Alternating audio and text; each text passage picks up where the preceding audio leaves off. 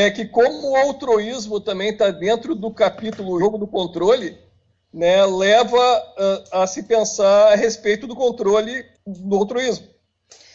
Exatamente. É, a gente está a gente está estudando e estuda o, o altruísmo, o submisso impositivo, justamente para poder no final desses três passos dar o grande passo que é entender o jogo do controle.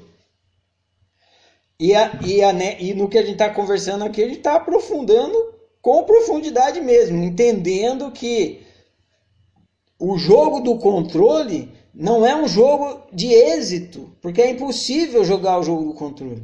A gente não consegue controlar o outro, mas a gente vive mal porque a gente vive tentando controlar o outro e não conseguindo. Porque se fosse possível controlar o outro, aí não tinha mal viver, porque você tentaria e conseguiria. O problema do jogo do controle é que você tenta e não consegue. Tenta e não consegue. Tenta e não consegue. E aí você fica nessa punheta de fracasso.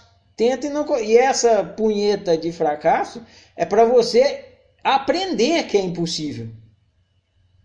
Ela é o processo de aprendizagem. Você vai fracassar, fracassar, fracassar até você entender. Nossa!